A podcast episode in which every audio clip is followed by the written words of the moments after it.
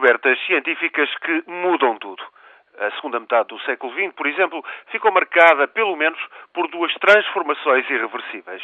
Os avanços da física nuclear, que levaram também à bomba atómica, e a revelação da sequência da molécula do ADN, que revolucionou a genética. As primeiras décadas do século XXI, muito provavelmente, poderão vir a ser a era em que a biologia conseguiu entrar numa nova fase o anúncio oficial da criação de um organismo com genoma sintético ou a primeira célula sintética, ou ainda primeira forma de vida artificial por cientistas norte-americanos, aponta nesse sentido. Na comunidade científica contam-se apreciações diversas do que representa efetivamente esta experiência.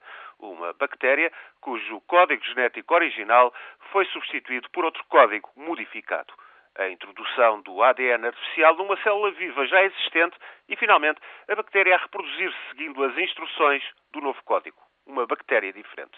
Com o êxito desta experiência, a equipe do cientista Craig Venter está na vanguarda dos esforços da chamada biologia sintética, ou seja, um novo patamar da biotecnologia que já manipula com sucesso genes no genoma na informação genética de determinados organismos, pretende agora passar-se para uma nova fase uma fase em que serão criados artificialmente micro-organismos, novos micro-organismos como bactérias com capacidade de se reproduzirem. Depois, organismos mais complexos.